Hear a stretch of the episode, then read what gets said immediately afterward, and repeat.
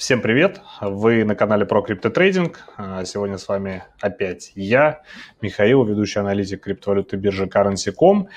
И многих, я думаю, интересует, что же у нас такое происходит с крипторынком, когда все это закончится, когда мы начнем опять расти, когда будет ли продолжаться падение и так далее. Но это естественный вопрос, наверное, для всех, а, кто пристально следит за рынками криптовалют, ну и, наверное, не только, да. А, начну, пожалуй, вот с чего. А, вчерашнее падение, э, попытка, точнее, падения, да, это некая кульминация вот этого месячного бокового тренда, который э, продолжается с 19 мая, да, была попытка, скажем так, обновить минимум того падения 19 мая, да, но эта попытка, по крайней мере, у биткоина, она э, была неудачной да, то есть продавцы, э, ну, немножко, если вернемся назад, да, к где-то 16 июня, когда была попытка пробить 40 тысяч. Попытка была тоже неудачной, да, была неудачной она за счет того, что отсутствовал спрос выше 40 тысяч, и на этом фоне постепенно э, быки вышли из своих позиций, да, э, не смогли продавить цену выше, э, продавцов стало чуть побольше, да, и цены начали постепенно гнать к ближайшей зоне поддержки в районе 32 тысяч. И вот этот вот э, выход из этого диапазона 32-40 тысяч долларов должен был так или иначе состояться, должна была быть какая-то кульминация, да, которая в итоге все это и завершит. Э, вполне вероятно, что эта кульминация была вчера, да, то есть была попытка пробоя 32 а, тысяч, успешная сначала, да, цена даже долетела там до уровня 28 800, а, но тем не менее обновить минимум так и не удалось, и достаточно быстро, там в течение нескольких часов а, покупатели на импульсе вернули цену обратно вверх. В целом это здорово. Почему? Потому что многие опасались, что по факту пробоя 30 тысяч вот этого ровненького уровня, да, ровной цифры, психологически важной отметки, после этого цену разгонят вниз, и она улетит куда-нибудь там в район 24, чуть ли там не 20, кто-то даже прогнозировал там до 16 тысяч долларов. Этого не произошло, что, собственно говоря, меня радует. Особенно радуют те объемы, на которых состоялся откуп. Да, то есть это показатель того, что даже на текущих отметках отметках, и тем более ниже 30 тысяч долларов, а, биткоин крайне привлекателен для инвесторов. А, собственно говоря, сейчас а, вот покажу одну интересную картинку, которая, скажем так, ну, подтверждает в некотором смысле мою теорию, ну и не только касательно крипторынка будет картинка.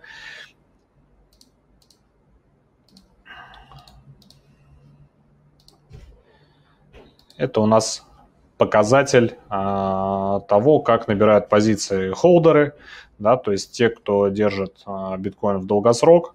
А, сейчас этот показатель как никогда а, на рекордных уровнях, да, то есть э, показатель очень высокий. А, то есть это, вот несмотря на снижение цены, говорит о том, что крупные инвесторы, долгосрочные держатели, они биткоин продолжают скупать. То есть они свои позиции, наоборот, наращивают, в отличие от тех, кто скажем так, не так давно начал покупать биткоин, да, там, я не знаю, на отметках там 40, 50, 60 тысяч и так далее, да, то есть те уже а, большинство с рынка повыходили, соответственно, вот на фоне как раз-таки вот этого снижения а, они на страхе, да, немножечко это снижение разогнали, вот, но тем не менее, а, как ни крути, основные участники рынка, крупные, они продолжают свои позиции аккумулировать, то есть в среднесрочной, долгосрочной перспективе это, разумеется, сигнал для роста рынка, поскольку халвинг от 2020 года действовать продолжает, да, у нас э, с биткоином э, на рынке немножко дефицит, и, соответственно, аккумулирование позиций крупными инвесторами, это также играет на руку биткоину а, в случае с а, формированием дефицита, да, то есть в перспективе в любом случае, как ни крути, биткоин будет расти, то есть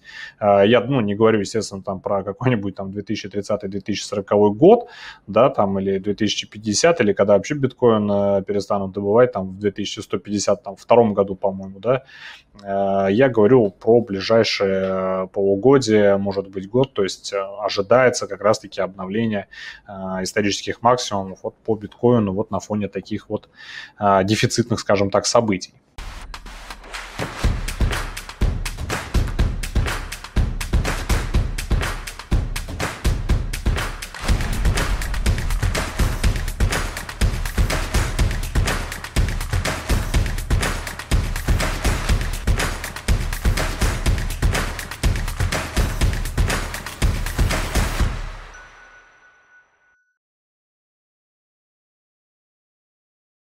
Вот, что еще подталкивает рынки рисковых активов к росту? А, именно рисковых активов, как я уже неоднократно говорил, что у нас биткоин это все-таки и другие криптовалюты это рисковые активы, как ни крути, а, потому что они не гарантируют какой-либо сохранности средств, не гарантируют какой-либо доходности, в отличие от тех же самых облигаций, да, которые деньги возвращают, еще и доходность какую-то дают, поэтому они безрисковые активы. А, рисковые активы растут исключительно на фоне того, что инвесторы пытаются как-то деньги заработать и защититься от инфляции, которая никуда не делась. И риторика ФРС США, которая была 16, на заседании 16 июня, что ставки, скорее всего, будут повышать гораздо быстрее, чем это ожидали рынки, да, на фоне чего а, фондовые рынки, а, такие валюты, как евро, доллар, евро, британский фунт просели, да, а, на этом фоне как бы скажем, такая жесткая риторика, да, многие ожидали, что ставки там а, будут повышать, да, и что пора с фондовых рынков выходить. Но на самом деле, как бы, а, ситуация такова, что а, те основные показатели, которые реально оказывают влияние на инфляцию, которые действительно значимы, да, которые имеют какой-то вес, они, как правило, для, ну, скажем так, толпы, для неопытных инвесторов, они эти показатели скрыты, не имеют никакого значения. Ну вот, например, да, все вы знаете там про ставку по кредитам, да, там ставку по депозитам, вот эти рефи- ставки рефинансирования, на которые вы чаще всего обращаете внимание, на программы количественного смягчения вы обращаете внимание, на пакеты стимулов и так далее. Но есть такой показатель, как ставка IOR, это IOER, а, сходу не получилось выговорить, да, а, ставка по избыточным а, по избыточному капиталу, который есть на балансе банков. ФРС эту ставку поднял, я сейчас объясню, почему. Да, давайте я сразу сейчас на картинку переключусь на эту. Вот у нас этот показатель, это как раз-таки было после э, заседания а, от 16 июня, то есть ФРС США эту ставку поднял для того, чтобы а, погасить пожар, который сейчас, сейчас бушует на денежных рынках, где переизбыток капитала, он просто достиг каких-то космических и вселенских масштабах. То есть, если еще там пару недель назад мы а, с вами рассматривали, я вот не помню или нет, обратные сделки репа, да, это на денежном рынке США, который уже тогда достиг, 14 июня достиг уровня в 585 миллиардов долларов, долларов, да, что просто, ну, рекордный показатель, да, который говорит о том, что короткие деньги, да, вот эти вот самые, которые наводнили рынок, да, за счет которых растет инфляция, а, этот показатель, он растет, этого капитала, да, то есть на рынке просто переизбыток ликвидности. А, даже несмотря на повышение ставки, а, так, сейчас переключусь. Сейчас вы, наверное, удивитесь, да, но показатели по обратным сделкам репо они стали еще больше. То есть вот от 14 июня, если вы видите, здесь у нас показатель почти в 600 миллиардов долларов, да, 583, почти 584, а, то на сегодняшний день, это вот а, свежая картинка, буквально сделанная сегодня, да, показатель вырос до почти практически 800 миллиардов. То есть мало того, что еще на прошлой неделе это и так были рекорды бешеные, да, то сейчас эти рекорды просто ну, на 50% увеличились. Вот. И вот эти самые деньги на денежном рынке, вот, это, вот эти короткие деньги, вот этот вот капитал, ликвидность, э, которая тянет доллар вниз, она продолжает расти. Даже несмотря на то, что ФРС поднял ставку по избыточному капиталу банков. То есть что это вообще за ставка такая? Она э, позволяет ну, скажем так, дает возможность э, компаниям, которые спонсируются государством, а также фондам на денежных рынках инвестировать, не вкладывать деньги, держать деньги не на депозитах в банке, да, а нести эти деньги напрямую в Федрезерв. Вот, то есть таким образом возникает некая конкуренция между банками и ФРС, а в результате чего банки вынуждены делать какие-то интересные привлекательные условия для а, вкладчиков, да, чтобы те не уносили деньги. То есть, наоборот, поощрять э, депозиты и не поощрять кредиты, да, ну вот так вот, э, если простым языком. В результате чего постепенно начинается а, ликвидно, начинает, банки начинают высасывать ликвидность с рынков, и благодаря этому а, постепенно снижается вот как раз-таки эта самая инфляция, да, то есть рынки перестают вот быть насыщенными а, ликвидностью, деньгами, и в результате чего начинают постепенно бороться с инфляцией. Вот, этого мало кто заметил, но это очень важный показатель, и вот этот вот рост обратных сделок репо, да, то есть есть это тоже показатель того, что денег на рынке очень много, и девать их куда-то нужно. Естественно, куда их девать? Их девают на фондовые рынки, их девают в рисковые активы. Да? То есть сейчас мы переключимся с вами на графики. Так, возвращаемся к графикам. А, видим, да, что у нас, а, ну, повторюсь, да, что у нас сейчас а, биткоин находится, вернулся в диапазон 32 тысячи-40 тысяч долларов. Это достаточно широкий диапазон, в котором цена гуляла вот как раз-таки с 19 мая. Да, то есть вообще многие ожидали, что будет в случае падения ниже 30 тысяч, да, цену как-то разгонят, она улетит э, достаточно низко, там в район 24 тысяч, в район там 20, 16 и так далее. То есть страшилки были разные, но по факту, э, по факту, да, э, как только цена достигла значение в 28 800, ее достаточно быстро покупатели на больших объемах вернули обратно в этот самый широкий диапазон. То есть, что это нам говорит? Это говорит нам то, что сейчас, э, судя по всему, да, будет продолжаться возврат к 40 тысячам долларов, да, вот как раз-таки на фоне вот этих вот высоких объемов э, цена для покупателей привлекательна, то есть они не собираются с рынка уходить, они э, продолжают покупать, как только происходит какая-то достаточно серьезная просадка, да, какая-то коррекция, они тут же закупаются и, собственно говоря, тянут цену наверх. Да? То есть ближайшая цель у нас это уровень 40 тысяч долларов и по факту его пробоя 48 а, ну и дальше, естественно, постепенное восстановление и, возможно, полет на какие-то обновления максимумов и так далее. Да, то есть, ну, самое главное сейчас а, биткоин, для биткоина это удержаться в диапазоне от 32 до 40 тысяч и протестировать в очередной раз уровень 40. Вот.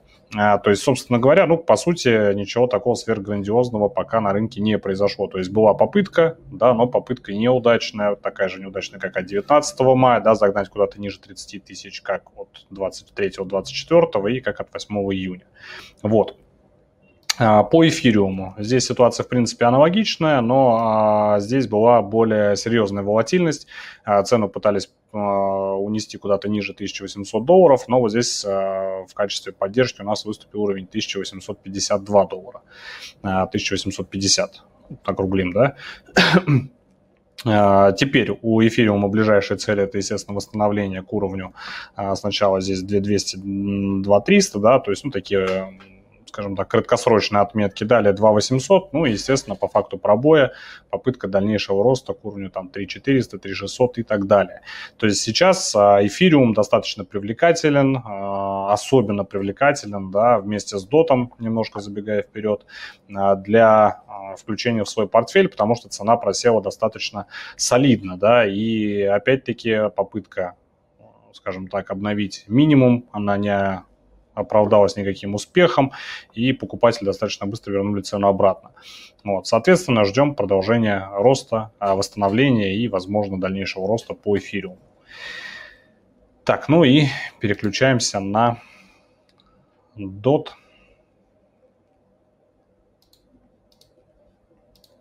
Сейчас одну секундочку.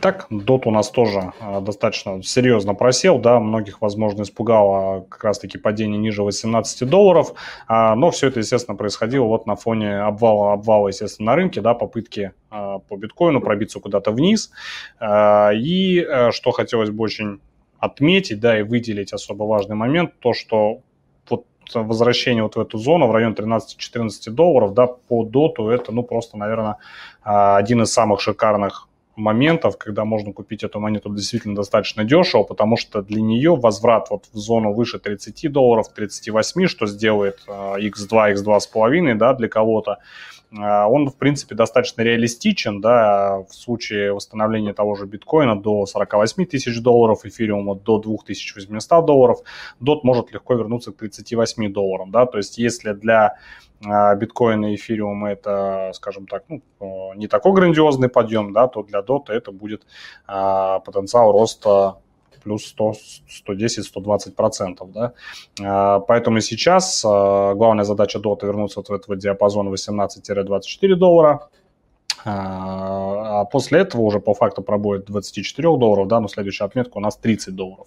Ну, что опять-таки практически x2 от текущих значений. То есть все текущее падение, все, вся нынешняя коррекция, которая происходит на рынке, она, в принципе, ну, такой некий отличный шанс э, затариться криптовалютами, да, и отправиться потом вместе с ними дальнейший рост и надеяться на получения очередных иксов, а, учитывая ситуацию в экономике, учитывая денежную кредитную политику ФРС США, я полагаю, что это вполне, а, вполне, скажем так, ну, реальные, а, реальные цели, реальные возможности, чтобы инвестировать в рисковые активы, как в фондовые рынки, так, собственно говоря, и в рынке криптовалют. Вот, ну на этом, наверное, у меня сегодня все. А, будем заканчивать. Э, более подробно а, то, что будет происходить на рынках, разберем в наших следующих эфирах. Всем спасибо, всем пока.